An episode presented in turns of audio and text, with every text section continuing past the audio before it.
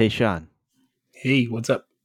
Don't you hate when you are super excited for a new product to come out and you get super hyped up and you've been following it for a while and you you don't know the actual release or the the, the price of the product until it's released and then you're like- like, "Oh shit.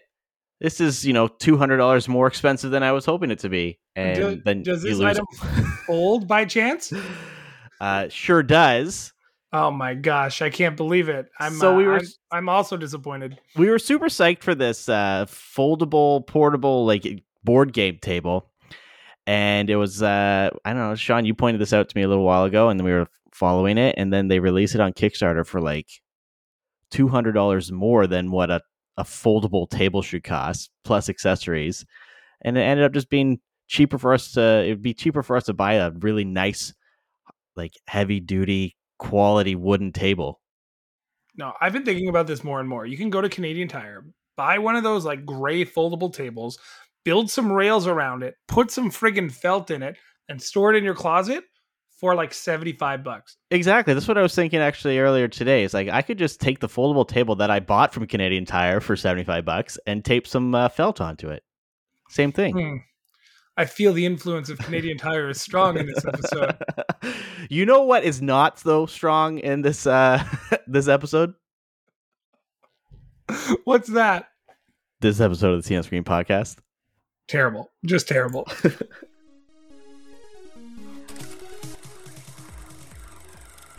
Hey, whether it's your favorite tabletop adventure, movie, or video game, we've got you covered. Welcome to the Seen on Screen podcast with your hosts, Sean and David.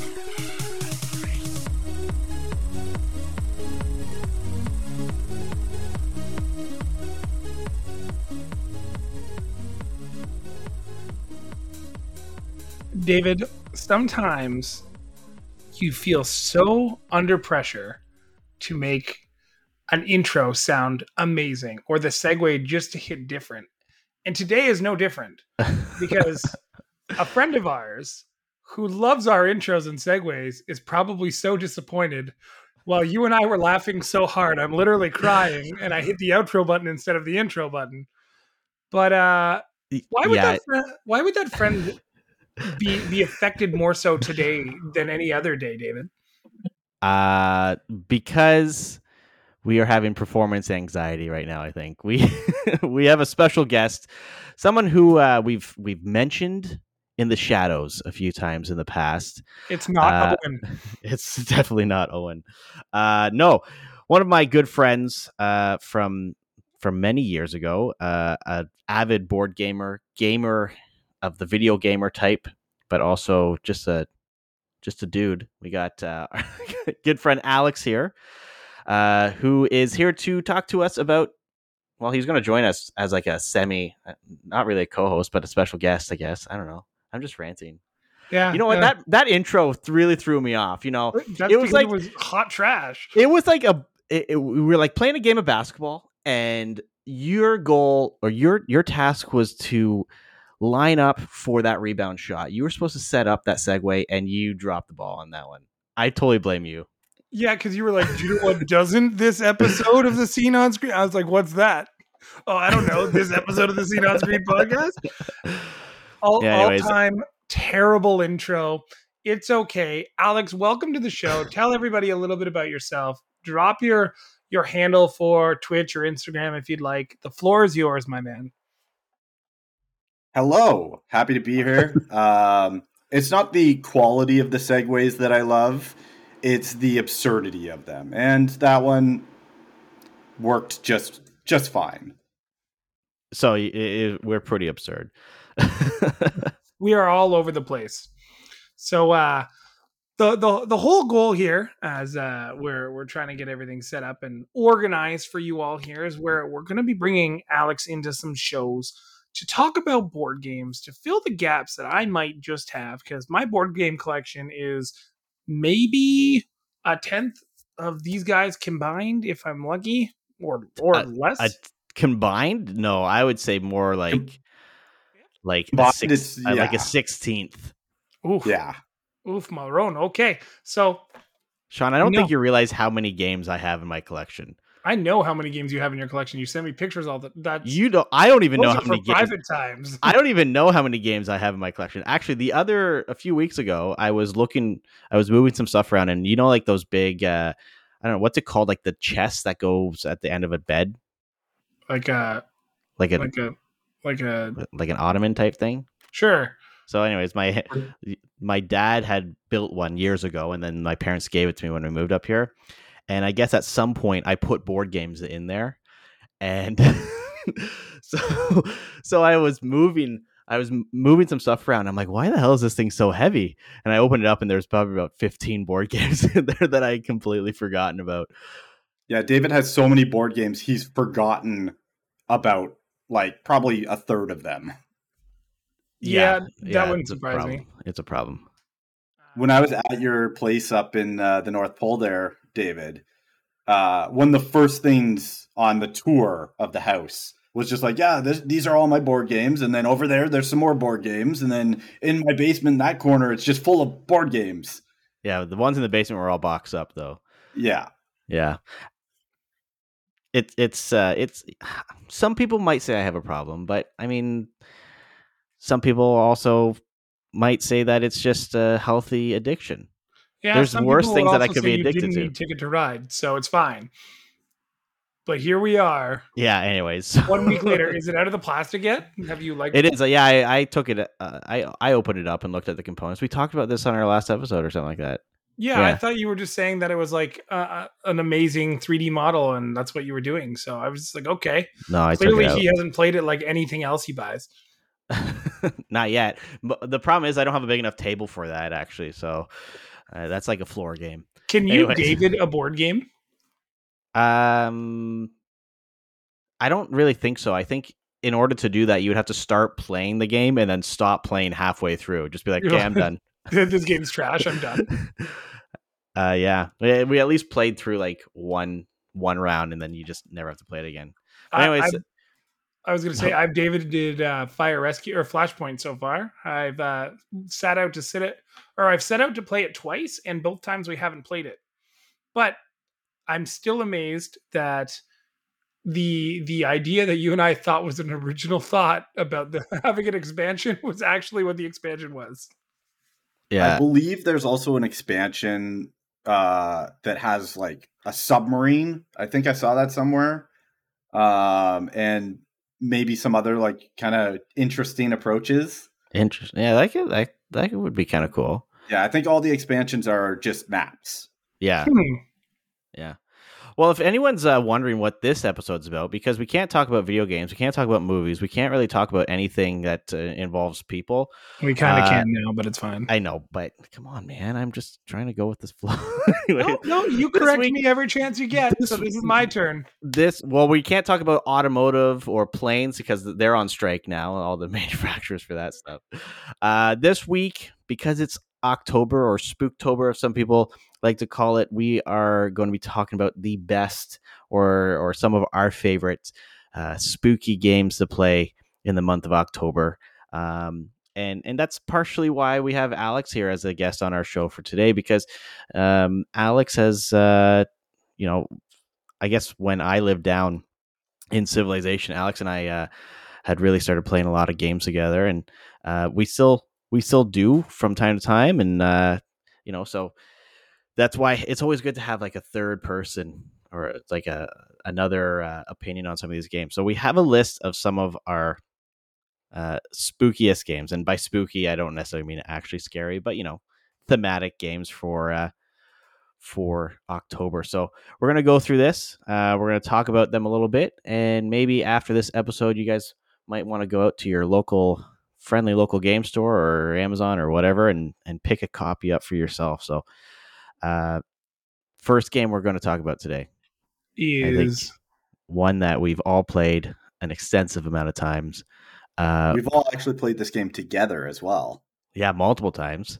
Uh, and sometimes sober, sometimes not so sober. I'm talking about Betrayal at House on the Hill. This is a uh, a co-op. Well, it's it's this is a unique game because it starts off as a co-op game, but then it turns into a one versus all game.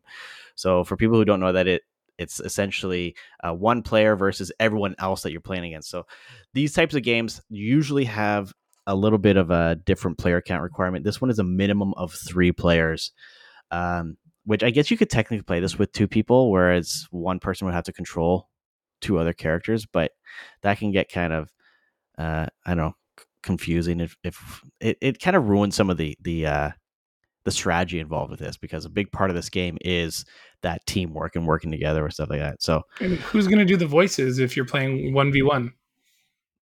that's true. We have a we have a special rule, so to speak, uh, about this game is that before we start, you always have to come up with a backstory of your character and uh, why they're in the house there. Um, so, Alex, I'm going to let you explain a little bit about, um, you know, the the initial setup and how the game is played in general. So basically, everybody starts in the main foyer of this haunted house. You all pick characters. I believe there's six characters to choose from, um, and there's two different variations of each character. Uh, and the main part of the beginning of the game is you just explore the house together. Everybody kind of goes their own way. You go through a uh, closed doorway. You put down a tile. It'll be a random tile from a stack that you are exploring that room. And each one of these rooms has a different uh, outcome that happens when you explore them. It could be an event.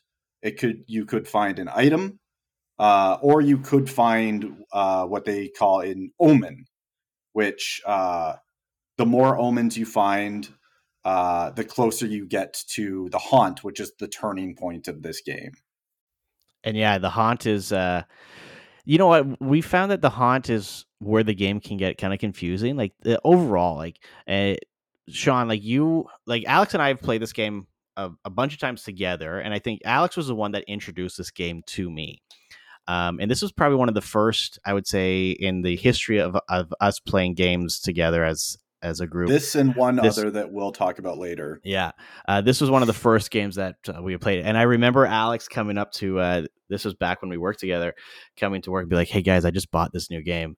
It seems pretty cool." And we're like, "Okay, let's play." And it's become one of uh, one of my favorite games, and and uh, it's an easy game to learn and to teach, right? Like Sean, so Mm-hmm. you learned to play this game numerous uh, times. Did you play this game before you played with us? Or did we Yes. teach you on uh, on TTS? No, no, I've I've played this game previously. So I played this game actually at a house party probably seven or eight years ago, um, and it was, I, I mean, it was more of a get together where we were playing board games. But that was one of the games that uh, everybody really wanted to play, and unfortunately, uh, my friend, we'll nickname him Spilly, spilt a game on the board, which kind of derailed the whole game, and then we had to start over. So the But haunt Betrayal- started early then. the haunt started. I- I can I can hear Owen now like cringing. He's like, "Why didn't you wrap your board in plastic?" Yeah. Uh, Leave your cards. um, to to me, this game is at least one of the most pick up and play board games you could play around this uh, this spectacular holiday season, and that has a lot to do with the fact that it's very straightforward until the fucking haunt. So the game is so simple to play. Drop a tile, walk into room, do whatever card says. Very simple. And then depending on what version of the board game you are playing, so I think when we played together, we played my brand new copy of the set. Second edition. It's all the second, Second edition. edition. Yeah. Yeah. yeah so like we we literally cracked the cards on that because you um picked it up for me on an adventure for like 50% off what i would pay for it here. So that was that was really thoughtful of you david. I miss you. Anyways um we played that version and there was i think both haunts we ended up playing if i remember correctly. Um the second one specifically was very open to how you could read the rules without the rules being completely definitive on how the game should have ended or what mechanics could be exploited. Um, I'm trying to remember what the villain or the the haunt was, but I just remember uh, I think it was actually Alex's character that had an insane loophole that ended up winning the game because it was, Yeah, like, and- it was impossible to beat it. and and this is kind of like the one complaint that uh, people have had for this game in general, or at least the first and second edition. Now, the third edition has fixed some of like the confusion in the rule books and stuff like that, but um, the the one of the main issues is that when the haunt happens, the rules of engagement changes. So the person who had started the haunt, that they're the betrayer, they go off into a room and they have a book that they read from uh, that has the instructions on how they have to win the game, right? And then the same thing with the remaining characters. They are the uh, they're, they're they have instructions on how to stop the betrayer. So some of the some of the uh, the instructions are pretty straightforward. It's just like, okay, these are these creatures are coming in. You have to get this item and use that item to defeat them, right? But then the one that we were playing with had the way that the and I, I forget which which one it was, but I played this one. I played that haunt like two or three times, and every single time it's the same confusion. And the the rules are very like they're not clear on actions and what is what because like there was demons like there was like the master demon and then there was like minion demons right? And so they were using the terms demon interchangeably and so it, it got very confusing with uh, regards to how to actually properly beat that round but um in general though i find that the game is like sean said it's very easy to learn and pick up and play. I've taught this game to i don't know four or five people in the last few years. And after the initial like explanation of like, okay, like this is how you move your character, this is what we do, uh it's it's pretty straightforward. And then the cool thing about this game is because it's div- divided into two kind of main parts, right? You have your ex- exploration and then you have the haunt. You don't have to explain the rules for the haunt or how you can control characters and stuff like that until that actually happens. So it gives people a chance to understand basic rolling mechanics, basic movement mechanics, and all of that stuff before it gets into a little bit more confusing aspects of stuff. But the downside with that is that if you're playing with someone who has never played the game before and they are the betrayer, well, then they have to go off and figure out how to play their character without really being able to ask for any help without giving away what what they have to do to to win. Uh, so there's been some that there's some points where that could be difficult for new players, especially um, if the haunt happens early. Yes, and you don't get the time to kind of ease them into the more complex rules of it, um, like things that the omens do, things that the items do, um, how combat works. Uh, these are things that uh, they just won't understand going to become the traitor two turns in. Mm-hmm. Exactly. Now there, uh, I, I, guess some of like the confusion in the rules have been, like I had mentioned, have been uh, a little bit better explained and edited in the third edition, um, which I think is pretty much all you can find right now, unless you find like older copies for sale. But I think most retail stores have cleared out the second edition. That's why uh, Sean and I got it for so cheap. But I do want to mention a special edition of the game that came out a few years ago. It's called Betrayal Legacy. So a while ago, if you guys remember, all of these like legacy style games were coming out where it's the single use. You know, you play the game for so many times and then that's it, right? So like a uh, Pandemic Legacy, there was a um, Risk Legacy, and a whole bunch of other type of legacy like legacy game. So Betrayal Legacy is it's unique in a sense that it came out before the third edition. So they fixed some of the rules and explanations from the second edition, but they added new mechanics into this. So you actually play uh there's 13 I would say story-ish campaign games and as you play it introduces each game introduces a new mechanic and then you actually modify uh the the building tiles so if someone dies in a room in the Legacy Edition, then there's a spirit that gets put in that room and it will always be in there. And then rooms with spirits do different certain things and and whatnot. So it and it takes place over generations. So like the first game that you play takes place in like the 1800s, and then the next game is like 20 years later, and the next game is 20 years later. So you create like a family and it's more of like a generational story. So it's like, okay, like this is my this is the great great great great granddaughter of so and so who first went crazy in this house, you know, 200 years years ago. Now, the the one main difference between this and uh, other legacy games is that once you play the 13 or so uh, campaign missions, you actually have a fully customized uh, betrayal game that you can play just in scrimmage. So just like any of the other betrayal games, but items, tiles, and characters and stuff like that are customized based off of the history of the game. So it's actually pretty cool in that sense. So yeah. So just before we move on to the next game, uh, what I would like to do, although I haven't played all of these games, is just kind of like a willingness to recommend out of five um, from you guys. And the other thing I want to mention about Betrayal specifically is it does have a companion app which is helpful for um, players who don't want to like scan through the book to try and find out what their haunt is and keep track of a few different stats. And there's multiple YouTube playlists for Betrayal, which is something that is super awesome. I know when we played Betrayal, we were using that. I think we also used a playlist for Dead of Winter. So there there are games like that that have playlists that you can find that makes it a little bit more immersive. Um, my willingness to recommend would be a three and a half out of five. Uh, my willingness is based on the fact that it is a fun game. It lasts about an hour.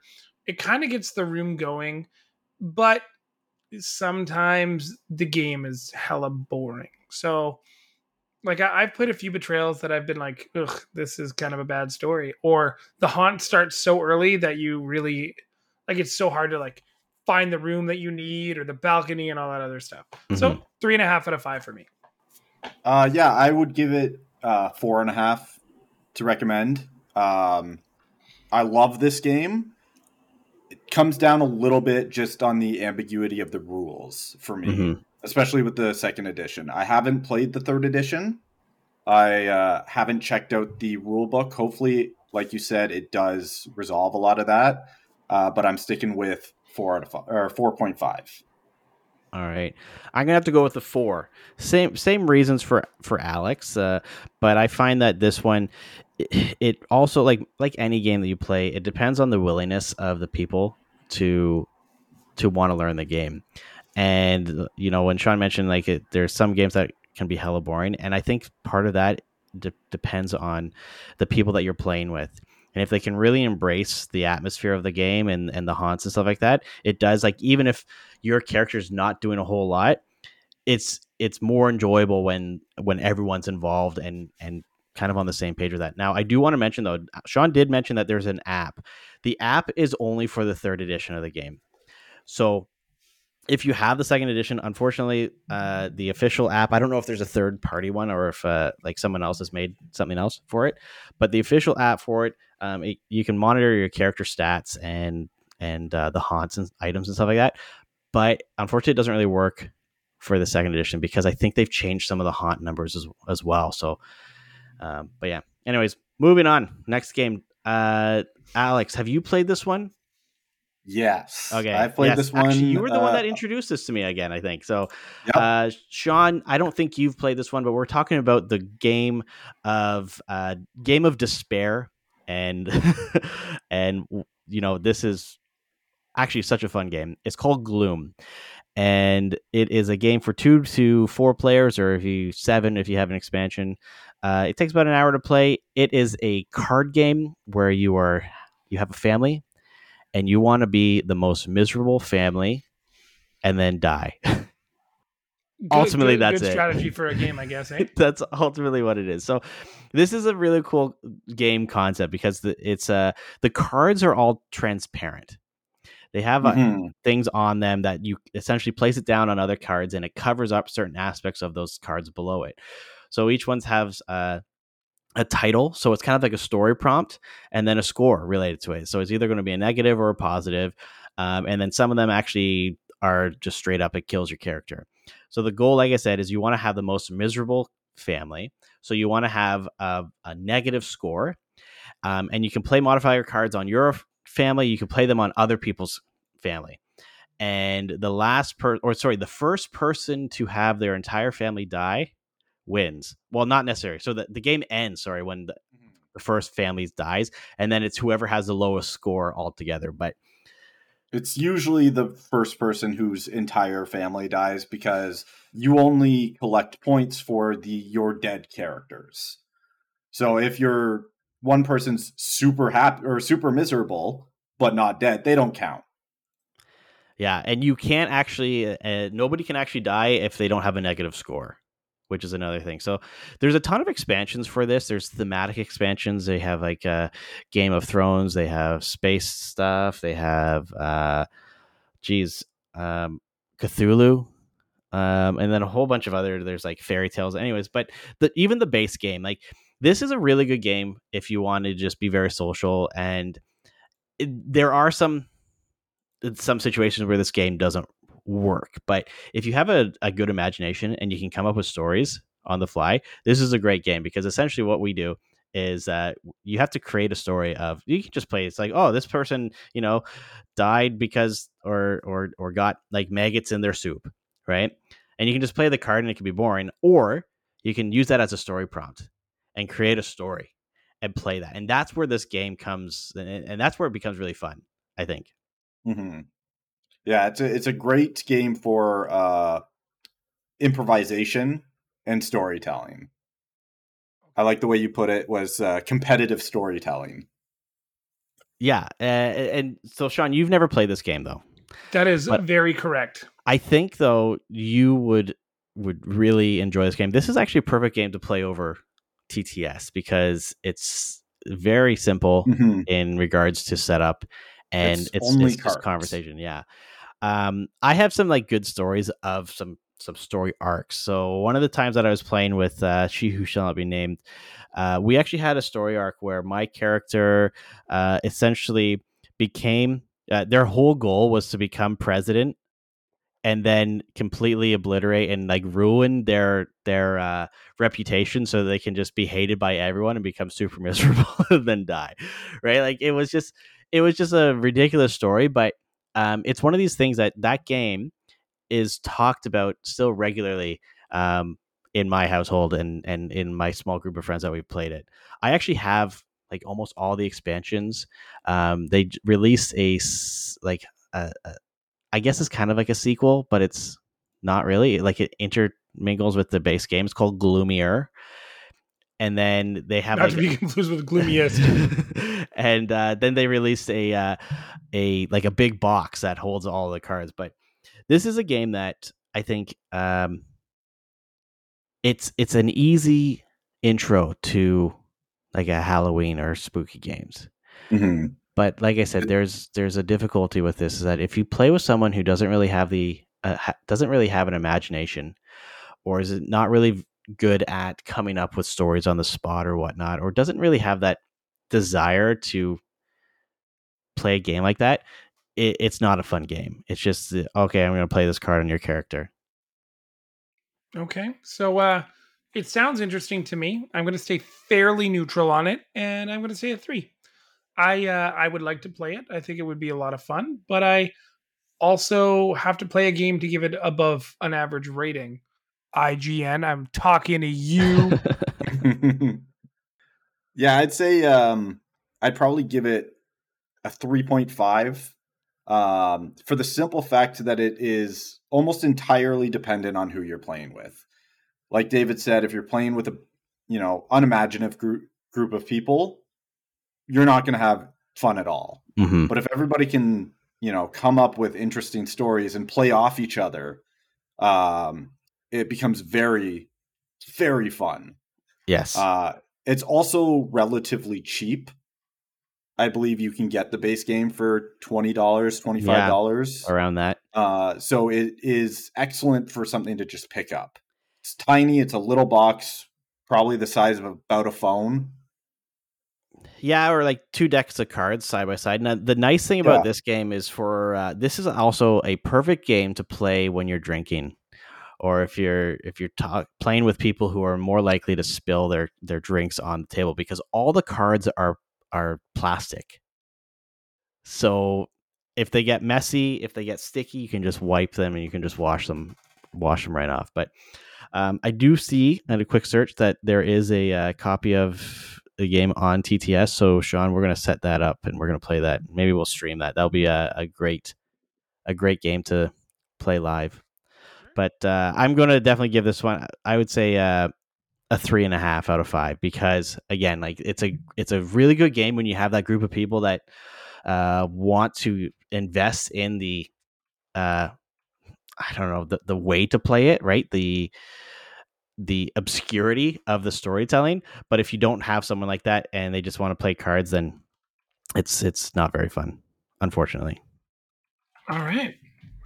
So, what is next on our list of games that we want to tell people to play? Of course, it is a game that is not based on Batman, which, when I watched a video this morning, I was very disappointed to discover that this game has nothing to do with the Cape Crusader. It is, in fact, Arkham Horror. And that's all I know about it. That and it's it's uh it looks like it's kind of a a spooky game. It's in an HP Lovecraft setting. Yeah. This is one of the I would say one of the original Lovecraft based games. Now there's three editions that are out right now, and then there's some spin-offs. There's like Eldritch Horrors, which is another one, but Arkham Horror is like the classic, I would say, HP Lovecraft style board game where you are investigators trying to f- ward off demons coming from I don't know the outer worlds and taking the world. 1920s, Yeah, tw- something like that. 1930s era. we've played this a few times uh, alex and i we've played with uh i don't think we've ever won this game it's a difficult game No, uh, no, the, thir- I've played this game a number of times. I've never won once. the, the third edition is a little bit more accessible and a little easier but the second edition is pretty difficult you need to be stone cold sober to, Mhm. to you play to be this paying game too. attention. Mhm. because there's a lot of uh, lot of rules, a lot of things that need to happen at each turn or at the end of each turn. It's really easy to miss things. But this game is difficult. Like every time you pass by a monster, like there's no evading a monster in a sense of like, hey, I'm just going to sneak past it. There is like you're going to evade the monster, but you have to do a horror check, and you have to do that every single time you do something. And if you go crazy, then you lose. But there's a reason why this game is being around for so long and why it keeps being a, a recommended game is because it is a solid game. If you can have, if you can get enough people to play this game and, and say like, I'm going to focus and play this game and learn how to play it, it's a really good game. There's a lot of strategy involved with it. The difficulty really, really promotes the cooperative aspect of it because, you know, one person might be wanting to do something, uh, but they just can't because they have like I don't know they're on the verge of going insane or dying, so they need to escape, and someone else has to heal them and all this stuff, and it, it can get pretty pretty uh, cutthroat when it comes down to it. But uh, Alex, like in, this in is the- also a game. Uh, it it gets better the more people you have playing. So I think the most I've ever played uh, this game with was four people, and it's great with four people. But you know, just one more person, two more people. I think it goes up to eight people. Mhm. Uh, you can have playing this at once. Each one just adds a little bit extra, and you can just do more with the game. So like if you want to win, get a lot of people. Yeah, I would say like uh, a good balance between not having so much downtime between turns and then but not having too many people at the table. I would say between five and six players. Yeah, I was going to say six players. the difficulty does scale um, because after each player goes, then something happens in regards to the monsters and stuff like that. So it's not like you're the more players is going to make the game easier. It actually uh, the difficulty, like I said, it scales. So the game might actually get harder, but the fact that you have more people that can accomplish more things, that in turn makes the game easier. Mm-hmm. Now, uh, the second edition of Arkham Horror has like a big classic style board game that is just a big rectangular board game that's f- unfolds, right? And then there's probably about half a dozen expansions that adds to it. So this does take up a lot of table space. Now, the third edition of this game, they change it to more of like the modular style of game or of uh, boards where you're essentially building uh, neighborhoods of the town of uh, or the city of Arkham or whatever it is, the town of Arkham. Um, and it's uh, a little bit more accessible and and updated. I find that most people, if they play, if they've played this game recently, it's going to be the third edition. Now, I can't really attest to how the third edition plays because I've never played the third edition, and I find it hard Neither to just. I find it hard to justify that purchase because I have the second edition, but there's also a lot of other games that are very similar. Um, like Cthulhu Death May Die is one that comes to mind. Um, in the same kind of idea of like explorers ex- or, or investigators uh, exploring like a modular town or map or something like that. But uh, um, I mean, this game it is difficult. I would say it's like I would say give it a f- four and a half, almost five out of uh, the difficulty or or sorry complexity. Um, It is But- far and away the hardest one we've talked about so far. Yeah, So- and uh, but if you can get a good group of friends to play, if you get it, people that are say coming over and they are ready to focus on a game, this is one to play, one hundred percent. Um. So my question to you guys is: Do both of you own it? I do. I don't, but I have a friend who lives nearby that owns it. So my But- my my my follow up question to to David the Davidi Davider of all things games: Why would you buy a board game that you know is almost impossible to win? Uh, I, it's a very thematic game. I mean, I don't always play games to win, right? Like it's the same reason why you play games competitively, right? Like if uh, I know Sean, you're a very competitive person, and you you prefer to win over the competition. That But- is that is true. I do prefer to win. if there's a game that that you don't that that you've never won, but it's a fun game, you're still going to want to play it, right? Um, and I think that's that's why I like the th- the theme of the game. I like the Lovecraft styles of games, and I like a challenge. Um, you know, we'll, we'll talk about a game that we've only won I mean, maybe fifty percent of the time, if not less, but we still play the game quite regularly. That's fair. Um, I mean, I think- we played. Oh shit! What was that game? The Oregon Trail. That game has one of Mm. the lowest winning percentages possible. We did it. Because we're awesome. Yeah, Mhm. like no. The the biggest reason I ask is like I I I'm gonna say a two out of five for this game because it sounds like something I don't want to play. Like I I could be coerced into playing with you guys, but I like at the same time like it's just not appealing to me. That's fair. I mean, I, I feel like you're kind of put off by the complexity of the game, but that's also a big factor in a lot of these games, right? Like if a game is described as very complex, some people just don't want to play it, right? Like uh, Twilight Imperium is a very complex game, right? Yeah, but I kind of want to be signed up for that agony. right, but that's the thing. It's It's, like also it's, a very long game. it's it's a different type of com- complex, right? Like it's uh there's it, it's not an impossible game to win though, right? Because this is a, a with Arkham Horror, you are it's it's you versus the game essentially. Whereas like a game like Twilight Imperium, which is a very complex game, a very large game, it's you versus each other, right? So uh, a game like that might be very complex, but it's possible to win, right? So that that that does make a big difference in in stuff. But I mean, I always like games where there's a challenge, and if you can go back and well, let's. I'm just going to mention Gloomhaven. Alex and I have played. Uh, I have Alex and I have played Gloomhaven, or we've started playing Gloomhaven. How many times? And we have yet to finish the first mission. So I've gotten past that first mission, and it becomes so much easier after you beat that mission. But that mission, that first mission in Gloomhaven, is so hard, and I don't understand why. That's true. Yeah. All right, So- what what's your recommendation? Because we we're we're only going to end up talking about three games at the rate you two are talking about these games. Because that's all right. We're right. Uh, passionate about board yeah, we are. Uh, if this one, you know what? Like this is, I would give this. It's hard to give this more than a three. As much as I enjoy this game, it's not on my top list of games to play. But I think it's a perfect game for spooky season. Turn turn Yeah, the lights down low, light some candles, paint some you know elder signs on the wall and blood or something like that, and you got the perfect atmosphere for this game. Yeah, I think I'm sitting right around a three as well. Um, the complexity brings it down a little bit because it makes it harder to get people to play these games, uh, as well as just the commitment of time to play it. You Mhm. need to basically get the people who are coming to play it with you to dedicate an evening for it. That is what you're doing. That is the central part of your get together. Yeah. Uh, and you can't just, you know, be chatting over it. You have to be focused on it. So I think for that, I have to give it a three.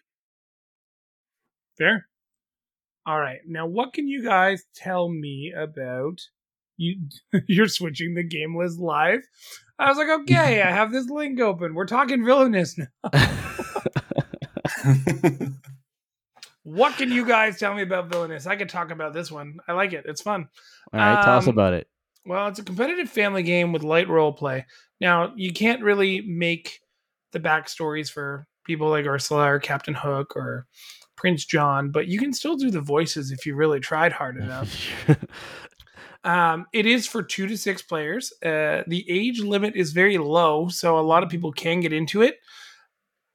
Not an overly scary game, but once you start getting the idea of the the fact that you can battle multiple people at the same time, the game gets really complicated. If you're playing one v one, it's a little bit less challenging, but the the whole idea is you are a Disney villain and you're trying to take on a Disney hero and you're completing your own story while somebody's trying to complete their own story and you have to race them and you can like how, how would you how would you say attack them I, I'm, I'm trying to think of Every- uh everyone is uh, plays a, as a different Disney villain, yeah and the goal is to they have uh, their own goal to win. So uh, they have to do different things, and essentially they can aff- affect other players by uh, removing cards or removing tokens that they need to complete their own individual goal. And ultimately, it's uh, whoever f- completes their individual villain's goal. How many times can I explain this while saying the word goal?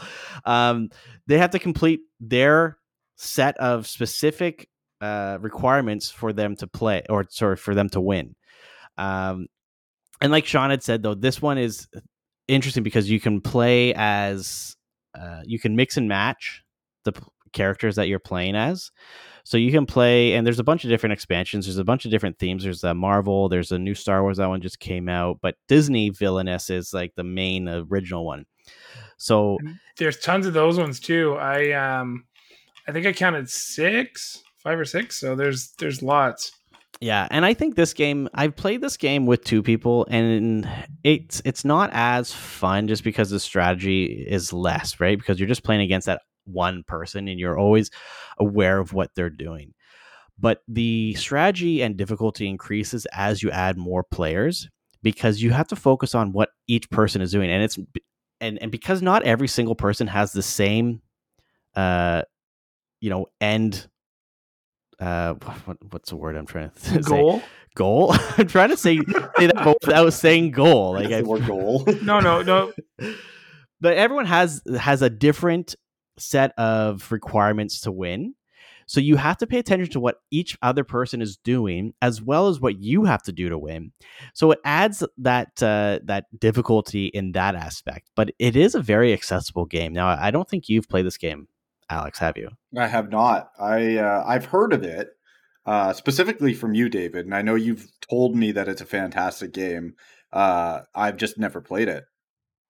The uh the one thing i think i can honestly appreciate this, about this game more than any other game that has an expansion is you can own multiple expansions and make the game whatever you want you can literally have thanos go up against cruella de vil go up against uh Darth Scar Vader. or Darth Vader, yeah. And they're they're continuing to work on the game. The Marvel one has three expansions now, or two or three. One's Doc Ock and one's Venom. Yeah, and the Star Wars one just came out with an expansion as well. And the cool thing about this game, or this game in general, is that you don't need to buy the base game. Uh, so the base game has, I think, five, uh, five villains that you can play, or five or six characters that you can play, and then the expansions all come with like, t- uh, I think, three or four. So the expansions are half the price of the base game, but you don't need to buy the main game to play the expansion. So for someone who is uh, who wants to get into the game, who is a little bit more price conscious of their their spending, unlike me in regards to board games, you know, you could buy just an expansion and play that. Yeah. Now, the the only downside to just buying an expansion is that you're limiting the the variety of characters that you can play, right? So, uh, say you there's three characters in the expansion, you can play, you know, three different times a different character and then you you know that. Whereas like with the main game if there's six you got you got a lot more variety in general of that. But overall this is a fun game. Yeah, isn't the the the main game five, and then each expansion is three for at least on the Disney side. So you've got like Evil Queen, Hades, Doctor Facilier, Facilier, I guess, Scar, Ratigan, Yzma, Cruella De Vil, Mother Gothel, Pete, Gaston, the Horned Dragon, Stepmother, Syndrome, Lotso, uh, Madam Mim. Like that's fucking awesome. You have a game that has like insane possibilities, and you're playing with if you're playing with six people or five people, your your your um your game combinations are always going to be unique. Mhm. Now it doesn't really matter because you're only playing your own character anyways, but you can still screw up everybody else's stuff, and that's what makes it fun. and and I want to talk about like the components for this one as well. Like each one had they come with different character uh like tokens or not tokens but like miniature things and they're designed to be more like artistic to describe the character rather than look like the character. But they're all like it's they're really well done. They're like semi-transparent or they're transparent plastic, but the and then the quality of the cards like they're almost like a velvety feel to them, right? Like it's really good quality uh components in general. But I would I would definitely recommend this game for really anyone of any skill set because it's not that difficult to learn. Yeah, I'd, I'd agree. Um, I put this one as a four and a half for willingness to recommend. It's a great game that just like sometimes it sits on your shelf for months and you're like, oh, let's play some villainous. But it's always like one of those games that's just if you know how to play it, it's very easy to play, get into, and it's it's a quick study. I think it's like a 30 minute game at most. Yeah, the 30 to 30 to an hour depends on how many people we play with. But I and I Yeah. think also with this game, everyone has seen Disney movies. Regardless as if you know you are a bum on the street, you've seen at least one of these Disney movies or you know the characters, right? So everyone can at least find a character that that they recognize or that they would want to play. So but yeah. Yeah, I like uh I've never played it. Based on your descriptions of it, it does sound very intriguing. Um I would absolutely play this game. Not having played it though, I would have to give it a 3. That's, fair. That's fair. David, All what's next? Our next one, uh, I don't know if I think uh, Alex, you've played this one with me. Uh, This is another HP Lovecraft themed or Arkham, uh, yeah, Arkham horror style theme. Uh, this is called Elder Such a- Sign. It's such a rich um mythos Yeah, for board games. yeah, Is the uh Lovecraftian kind of horror. yeah. Um, so this game is uh, one of my favorite games. Actually, like I'm always down to play this game. It is another game that is, is extremely difficult, um, mostly due to the luck mechanics of it. This is a Hmm. cooperative card and dice game. It's essentially you are investigators trying to prevent the great old one from emerging, and you have to. You're exploring a, a museum after hours at night and preventing you know uh, creatures and demons and stuff like that from emerging. And you have to collect enough elder signs uh, by rolling dice matching the icons on the dice to the icons on the card defeating the cards and then prevent it get you get elder signs which then prevents the great old one from from uh, coming up and devouring the earth. Now this is a cool game because there is a lot of strategy but also a lot of luck involved with this one because if you roll poorly you're screwed right? But there is strategy in regards to there's special items that you can use to re-roll dice. There's special dice that you can get that allows you to change the face of things. Um, you can work together to compete or complete spe- specific cards. Uh, it's it feels like it's a constant race against the clock because it kind of is Yeah, this this game now it's been years since I've played it, but I remember just a constant feeling of dread while we were playing it. There's always you're all you always feel like there's something just around the corner. hmm Um, this game was one of the first games I remember uh, seeing this game in a store. And actually, this was years ago. I was hanging out with Sean.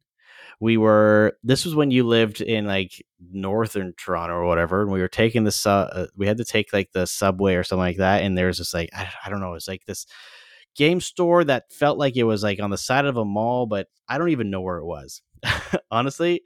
Uh, but I remember seeing this box on uh, the shelf there, and I'm like, that looks super cool. What is this? And I just wrote it down, and it was probably I want to say it was like a good two years later that I actually found the game at a decent price and I picked it up and I've played this game so many times. I've 3D printed accessories for this game just to to help uh, organize it a little bit more and and whatnot. Uh, this was one of my first forays into the Lovecraftian style of games or the that mythos. And uh, I actually have a a neoprene mat for this game, just Wow. because it was a cool. I got it for pretty cheap, and it was like the. There's nothing special about the map. It just has artwork that fits into the theme of the game. It's like uh, the layout or the blueprint of a museum. Does the mat have um like dedicated spots to put game pieces on? Uh, unfortunately, no. It's just more of a because the way that this game is is the the idea is that you're you're going to different rooms in this museum as they appear each day. Um, so the the neoprene mat is actually just like a big. It looks like a blueprint of the museum. So it's Mm. as if like everyone's uh, you know looking at this map. It's like okay, we're gonna go. I'm gonna go this room. You're gonna go that room, and then we come back to the beginning and and look at it. But um, Alex, when you've played this game, like what are some of the things that have stood out to you uh, when we first played Uh, this game? the just sheer terror every time you have to roll a dice um especially as the game goes on and i think one of the times that we played uh i think we won but it was seconds away from us losing like yeah, it was like it was like one or one or two. Yeah, it was like one or two moves, and then we were done. And I think that's the only time that I've uh, actually won this game. Like I've I've won a few times, but every single time I've won, it's always come down to that. It's being like, okay, we have like literally one more roll, and if we don't get this, then like we lose. And Those are that's the best games. and and but that's where this game can i i know some people don't like games where the the luck of the game of winning is based off of how you roll. But really i mean people gamble and it's all based off Mhm. dice you know? This is really no different right? So uh, it can make the game it can break the game like you could suck at rolling and and then you'd never get anywhere in this or you could be really lucky and and win really easily. So that's what makes this game i think appealing is that every time you play is going to be different Yeah, one of the things that uh, since I really got into board games in general that I've noticed is I suck at rolling dice. I have a curse, uh, and it always happens at just the worst moments, especially when I play D and D. It'll just be like, "Oh, I'm going to do this epic thing." Mhm. Nat one. Okay, you throw your axe into the ocean, and it's like, "Damn it!" Um, and that adds the stress level to a game like this, where so much is just dependent on your dice rolling. yeah But like you said before, you can get items that will help with that, uh, help alleviate some of that, help change dice sides, re-roll dice. Yeah, and and then this game also has uh, there's a lot of expansions to this game as well, like smaller box expansions. Some of them add rooms to the uh, museum. Um, some of them actually give you completely different locations. So there's one like Omens of Ice where you're like uh, exploring uh, the Arctic or something like that. Uh, there's another one that is uh, what's it called? Um, Gates of Arkham, actually, where it's like you go out onto the streets of Arkham and you're exploring the town in that sense. So it's the same mechanics, but the locations and stuff like that are different. So if you're if you're bored of the main game, there is enough expansions to um, to explore a little bit differently. I know that there's a pretty extensive uh, mod on TTS for this, and actually there is a Hulk Hogan, uh, I believe it's Hulk Hogan, uh, special character that was a like I believe. Correct me if I'm wrong, anyone listening, but I believe the actual it was a promo card for Hulk Hogan or something like that, um, and it's in the mod, which is pretty funny. But I'm always down to play this game, 100. percent It's uh, it's it's fairly easy to learn. It's fairly easy to teach because the mechanics are pretty pretty easy and pretty straightforward. especially when compared to a game like Arkham Horror. Uh, Yes. it's it's got similar feels, but it's so much uh, more digestible in a shorter amount of time to somebody who may might not be as versed in board games. hmm Uh, so it's a wonderful entry point to this style of game. hmm So I'm I'm going to definitely give this one a. I I'd have to say a four and a half out of five. The only downside to this game that I can think of is uh, it's a very luck heavy game, but it doesn't make the Mhm. game any less fun. It actually, I think, it increases the the satisfaction when you when you do win. True. Yeah, I think I'm for this one. I'm sitting around a uh, a four. Um, I haven't played it nearly as much as you have, but it is quite enjoyable. Uh, the dice rolling just terrifies me. Um, but get past that, and it's a wonderful game. I, I'm gonna be like I have been almost this entire show, silent on a three. You know, I I think we got a list of games that we got to play with uh, Sean on TTS. I think we're we're slow. That's a, the great thing about our board game episodes that we do is because Sean is not as well versed in these. Is that there's always someone that uh, or always something that we can show him and ex- he Well, can. I just got to kidnap Sean and take him up to the North Pole.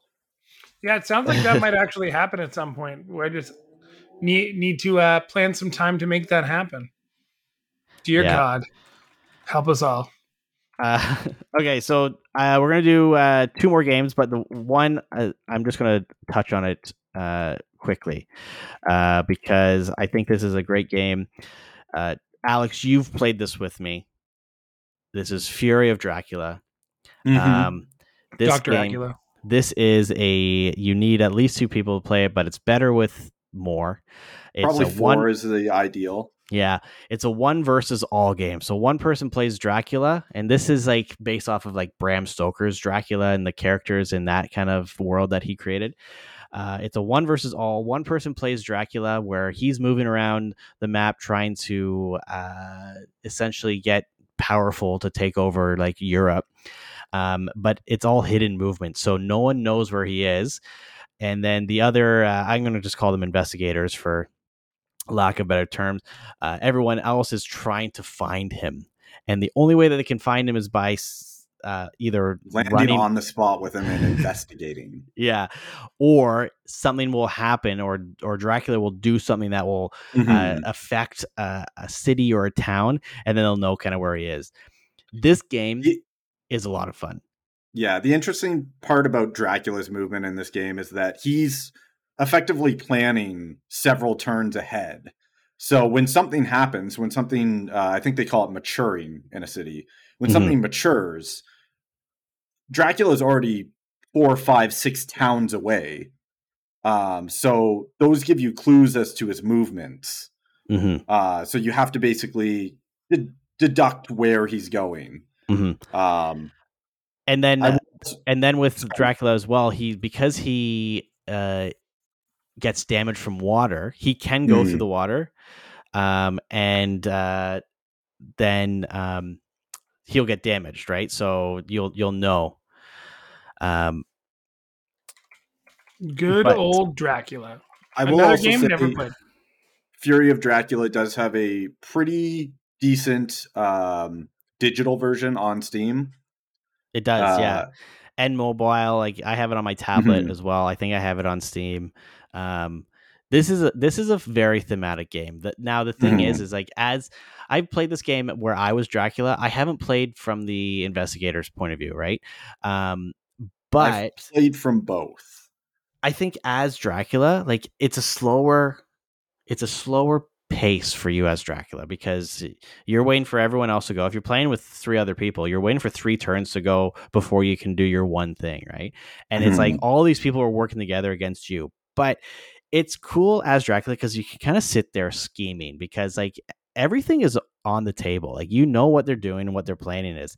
So you can kind of uh change your strategy based off of what other people are doing or what they're saying or what they're planning and you don't have to share any of that with them uh, and it can get really cutthroat, especially when you're like, shit, I am uh, stuck in between like three people. They're all in the towns around me. They're getting in close, and I think this is what happened with me when we were playing. Is my only option was to go and confront someone head on or go into the water, and so I chose to go into the water. Took damage. They knew I was in the water, uh, but ultimately, luckily, I got to the other side of the map and and won uh, mm-hmm. through that strategy, but it was close. It was I, close. I believe that was also like we only had to do one or two points of damage to you to get you, mm-hmm. and then uh, I can't remember how Dracula wins in the game exactly. He gets a certain amount of influence or something, right? Something like that. Yeah, it's influence. Yeah. yeah. But uh, overall, I would uh, I would highly recommend this game. It is a long game though. This is mm-hmm. like not a, a this is a game where you start at like noon and you play for you know three or three or four hours. Yeah. Too too long for my blood. That's a two for me. I don't know. I haven't played but the next two games i promise you i have played.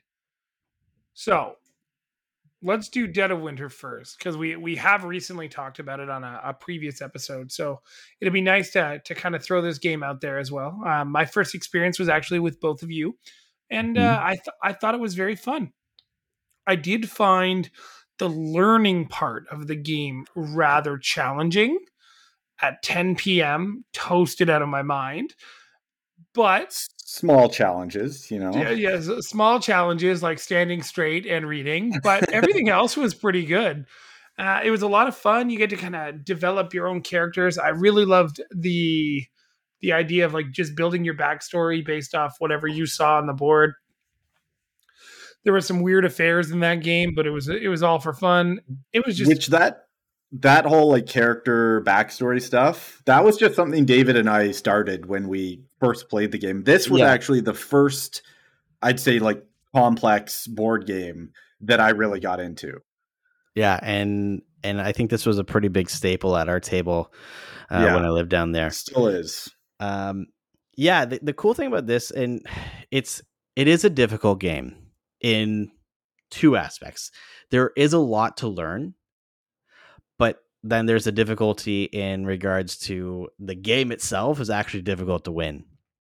Mm-hmm. You start off with different. Uh, you you select a, a scenario, and that's going to have uh, your your goals of for anyone taking uh, count at home. How many times have I said goals by now? uh, so there's a there's a, a, final end game task that needs to be done. So like uh, a basic one is you have to collect. Uh, I think it's like tissue samples. Yeah, which is like, basically when you kill a zombie, you have to roll a dice, and if you get I think a four, five, or six, you get a tissue sample, and you got to get three of those for every player. Yeah, so that you know and then there's other ones where it's like you have to literally just survive like nine rounds and then there's mm-hmm. there's a mm-hmm. whole bunch of stuff but that there's a, a an in- interesting mechanic in this that we haven't played with this i think we played with it once uh, but the, when we play with sean we didn't play with it because i think it was too much to uh, add to the rules and stuff like that at that point yeah but uh, I'm talking about the uh, there's a traitor mechanic, and mm. I know mm-hmm. that Alex, you've you've played with probably the traitor mechanic a little bit more than I have, Ex- extensively. I prefer it without it. If you want like a, you know, less chaotic and like, um, what's the word I'm looking for? Goal. No, um, less chaotic night, I guess. Yeah. It, it can add a don't- certain level of stress to the game that if you're just wanting to relax and I, mean like this isn't a relaxing game. The game if you- itself is gonna punish you. Yeah, like you don't need if, the person sitting next to you to do it for you. yeah, like if you want a game where you can actually work together and and and collaborate, then play without the traitor. Otherwise, the traitor mechanic is interesting because everyone Mhm. has their at the beginning of the game everyone gets their own individual goal. So it's like okay you have to win as a group so there's the group scenario but then each person has their own individual goal. So like you might be yours might be uh, by the end of the game you have to have one medicine and one weapon equipped to your player. I might have i need to have one fuel and two food or something like that. So uh, each round everyone has to make sure that there's enough food and all that stuff in the in the um, compound or whatever it is to feed everyone there uh, but then also the traitor mechanic allows people to like uh, if you're the traitor your goal is to make everyone lose but then you also have your your goal of winning. So you can make people lose by failing the daily uh, scenarios or crises um, and then eventually ultimately if someone thinks that you're the traitor, then as a group people can vote to exile you. And then if that's correct then you get exiled and you can't go into the compound. You have a the, the mechanics change and all that stuff. So it it adds a level of complexity to the game that when you when it's 10 o'clock at night and you've been drinking all day it's not something that you want to add. Um, but i don't think i've ever i think we've played once with the traitor uh, and we almost ended I, I felt like we almost had a couple break up because Yeah. because of it Yeah, it was pretty close. What is the um in your personal opinion, or I guess your experience, what is the win percentage for you guys? Oh, it depends on what you mean by win. Like group win is Well, Probably to not like- win, Alex. It's to to accomplish your goal to win the game. Well, there's the group win where basically every like the colony survives.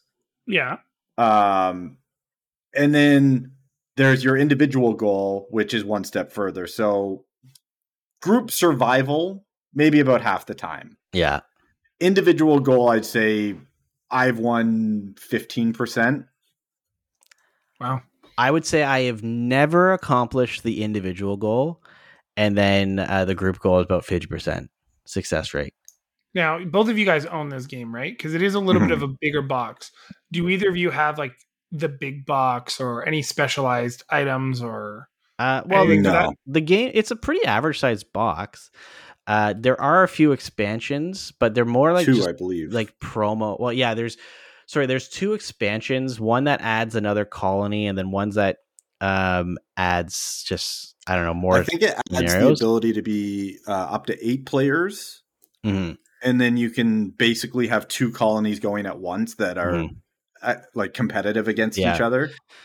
Um, and then some of the other stuff is just like promo items. Like there's another game that re- that came out a while ago called Raxxon, and it's like a prequel prequel to this game, and it came with two special characters and two cards for this one. There's a bunch of promo cards for this Mhm. game, but um, overall, like I don't know, One of the characters is too also, weird. also a dog, so you know. I And mean, Drunk like, Santa. and and the drunk Santa, and it's actually funny because the uh, mall Santa, uh, his special ability is that if you voluntarily choose to kill him, it increases, it raises up the uh, the morale of the of, the col- of the colony. Uh, overall, though, this game, this is a game again, and that uh, we lose more often than we win, but we still go back to play it. Mhm. It has a very different. Like I've played this game once.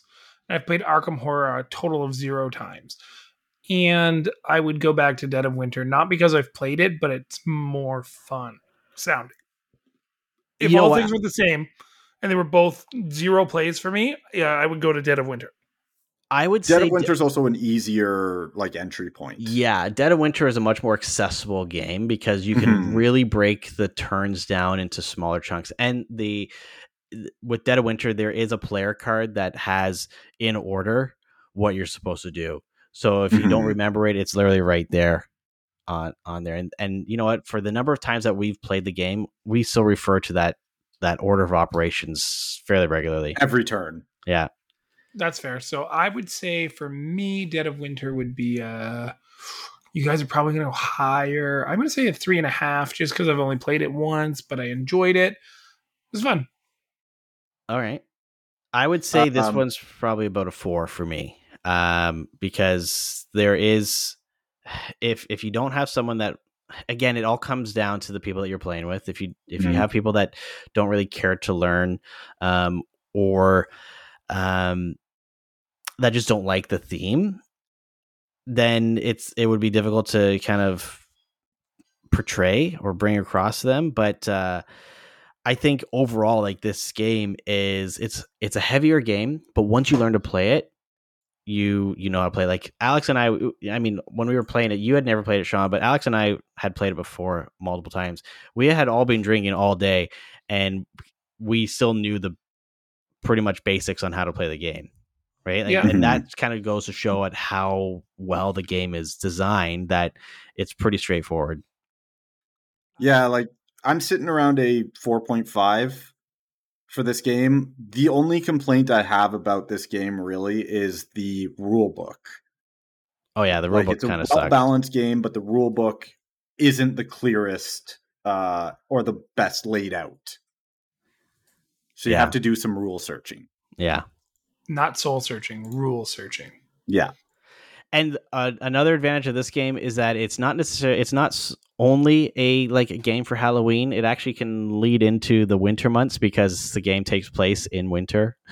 so and it's, it is a major gameplay component of the game. You don't want to get frostbite in this game because it is one of the worst things. yeah, I, I, pretty much every time you move your character, there's a chance that you could die. Yeah, it has one of the just most devilish dice in any game I've played. You know what? I want to talk about the dice for a second there Mhm. because the the dice that you use to roll to determine if you get bit, if you get frostbite or something like that, it's what a 16 sided dice or something like that. Uh, 12. It's a D12. or is a 12 sided dice, Yeah. but it's not equal.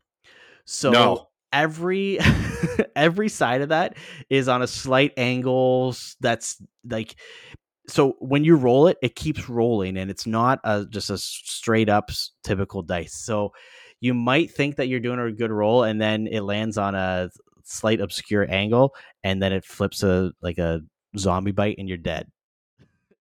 I don't even remember that being a thing. Like I don't remember like physically holding it and being like, "Oh yeah, this is great," or like this is a weird feeling dice. I Huh. will I will send some pictures. I'll post some pictures on our Instagram of the dice, uh, so that so that y'all can see it. I'm down. I'm down. All Yeah. right, fi- final game, gentlemen. Horrified, and the recently released Horrified American Monsters.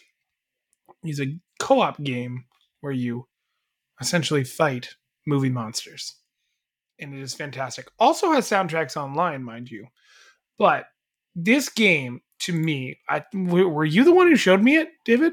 it. I was. I brought it over. So this game, uh, Burns it's a, into my brain. it's a fun game. It looks good. It's easy to learn. You can adjust the difficulty very easily. Um, the you're you're playing against classic what are the, the Universal Studio monsters. So you got Dracula, you got uh, Frankenstein, or sorry, Frankenstein's Wolfman. monster and his bride of Frankenstein's monster, Wolfman. You got the Swamp Thing. You got the Invisible Man. Uh, so you are essentially are characters that are going around this town collecting items and trying to com- complete objectives for each monster. So uh, you select the monster. So say you're playing uh, Dracula or, or playing against Dracula. He's on the map trying to stop people, but then your goal as an individual is to get the spikes and then go or just get certain items to destroy his coffins that are spread around town. Right. Uh, I think for Frankenstein's monster and bride, uh, you have to keep them separate until you get enough items to so that they don't kill each other, like any wedding or any marriage, I guess. uh, Redacted's gonna hear about this. Yeah, that's right. um, and the cool thing is like the difficulty does scale depending on the monsters that you play against or how many monsters you play against. Isn't there also a card that tells you like what level you can play by a combination of monsters? So, Yeah, like, if like- you want it like super complex and I- In the rule book, it says like if you want a difficult game, play with these ones. If you want like an easier game, just play with like Dracula and like the Swamp Thing or whatever, or the creature from the Black Lagoon. Um, I've played this. I don't know, half a dozen times. I know that Sean, you've picked this up after I showed it to you, right? yeah, we've played it probably six to eight times. We only bring it out around Halloween though. And that's It's the thing. not- It's like, like this is definitely a Halloween game. Yeah.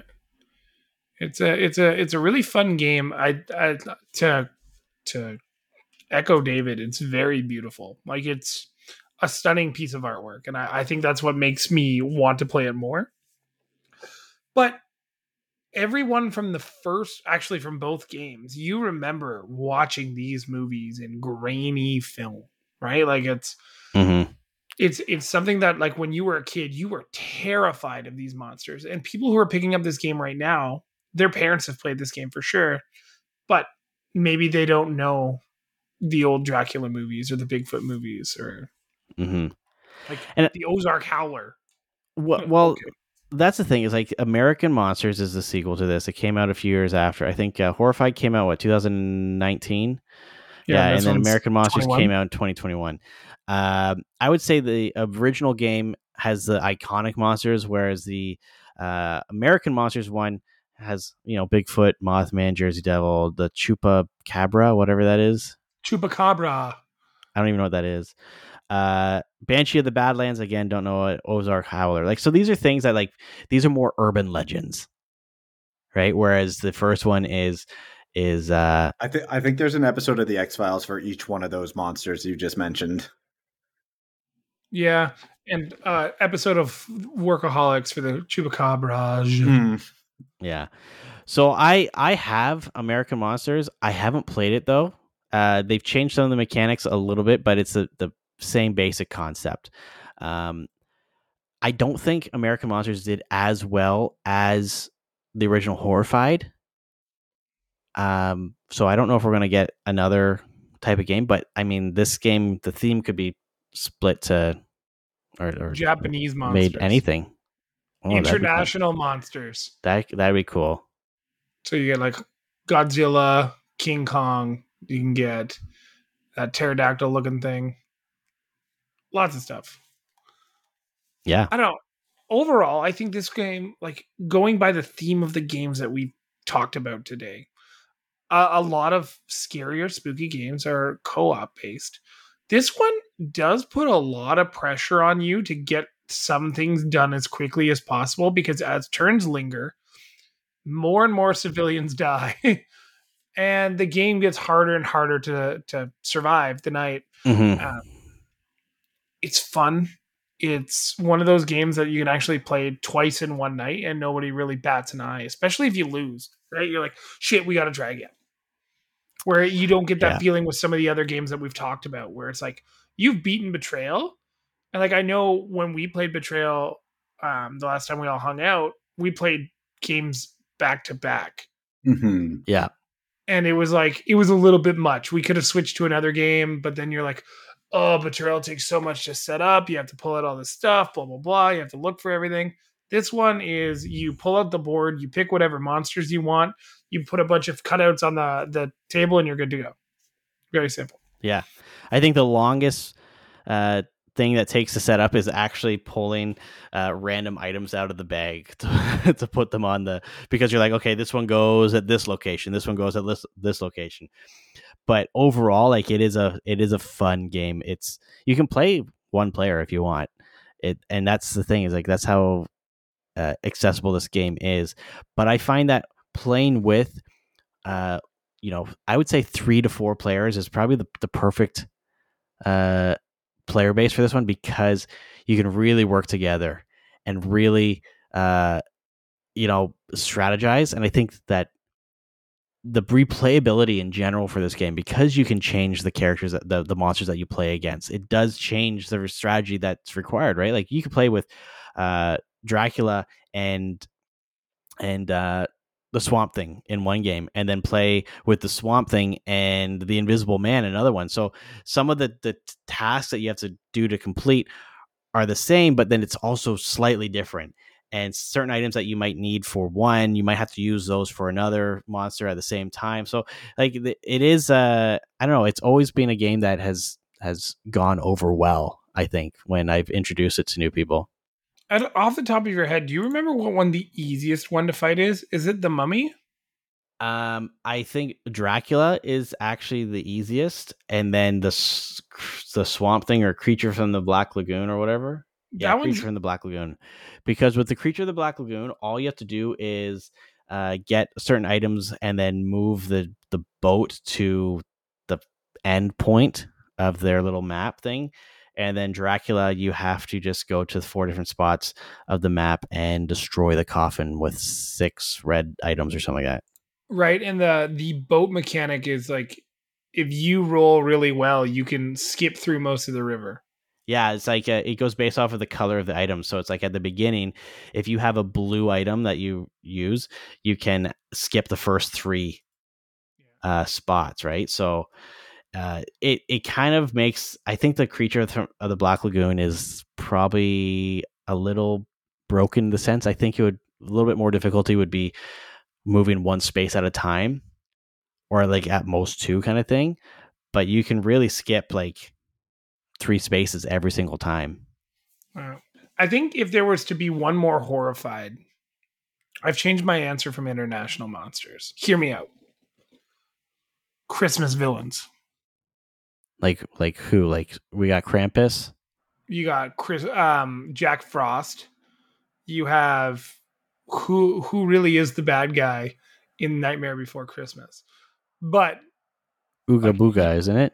Oogie Boogie, or you could argue Jack Skellington is actually the problem and not the solution. but like, don't don't you think it would be kind of cool to have like a, a Christmassy version of this? And it's like in uh, you could even do it in like Santa's village, and they're all trying to kill Santa Claus. And it, wow, that got dark real fast. well, these monsters are all trying to kill all the townspeople, so it's the same thing. I mean, like, I feel like though with this with horrified and American monsters, the monster themes are all very similar, but with like the Christmas style stuff, like they're not on the same level of Why they all want Christmas to not happen? It's a common theme. yeah, but Corporate greed could be a con- uh, a bad guy, there we go. and the executives at Hallmark. That's just another one. there we are. Yeah. So, what's your final recommendation for this one? For me, I'm I'm again in the four range. I don't think I can give it a four point five because like you're recommending somebody to buy a game that they're going to play for one or two months at a time, and then they're going to put it away. And sometimes you might only play it once or twice in a season. So I'll say a four. I've never played this game. Uh, oh shit, you I haven't. say- I totally forgot. No. Uh, I wonder why you were so silent. that- out of all the games that we've talked about today, it feels the most thematic to this season. So I think you you mentioned it earlier, Sean, that like you only play this around Halloween. hmm Whereas a lot of the other games can be played year round without, you know, a drop in in like theme or anything. hmm Like Dead of Winter, like you said earlier, David, can be played in the winter and it still fits completely. Uh, the Arkham games and Elder uh, Sign can be played anytime. They're just scary games. That's true. This game is, you know, Halloween themed.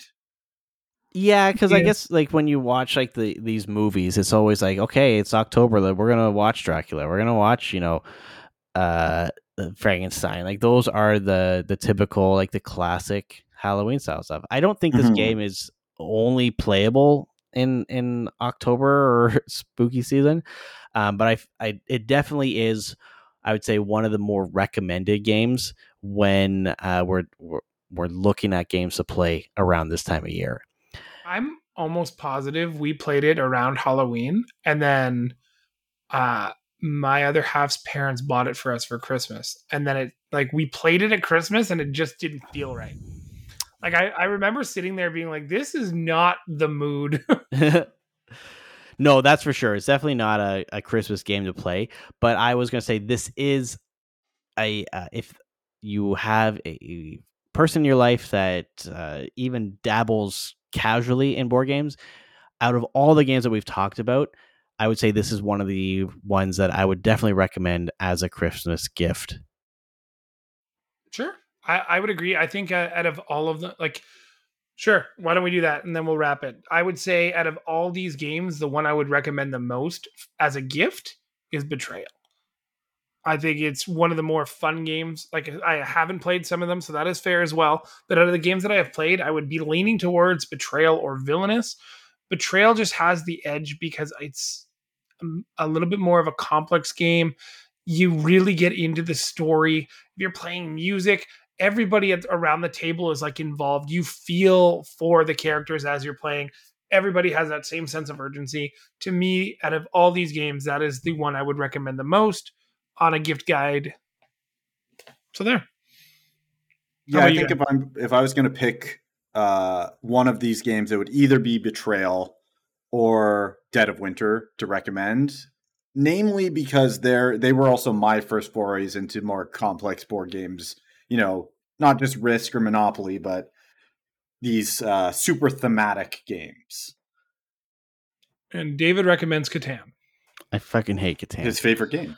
uh, no, like other than horrified, I would say, uh, you know what, I would I would have to go with uh, Betrayal at House on the Hill just because it is a very easy game to pick up and play. Uh, I mean, if you were to get the third edition, apparently they fixed a lot of the the problems with the rule books and stuff like that. Um, but it is a game that you can play with the variety of haunts. You could play the game twenty different times and have a different outcome each time, like a different uh, haunt or end game story each time, which is I which think is the really base good. game has something like fifty haunts or hundred haunts. Yeah, and I think I've only Um, ever seen like six of them. Yeah, I I have found that playing that game is that you do tend to replay some of the same ones.